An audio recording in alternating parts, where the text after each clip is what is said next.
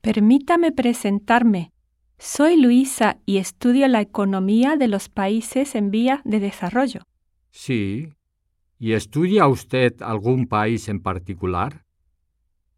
Le presento al señor y a la señora Rodríguez.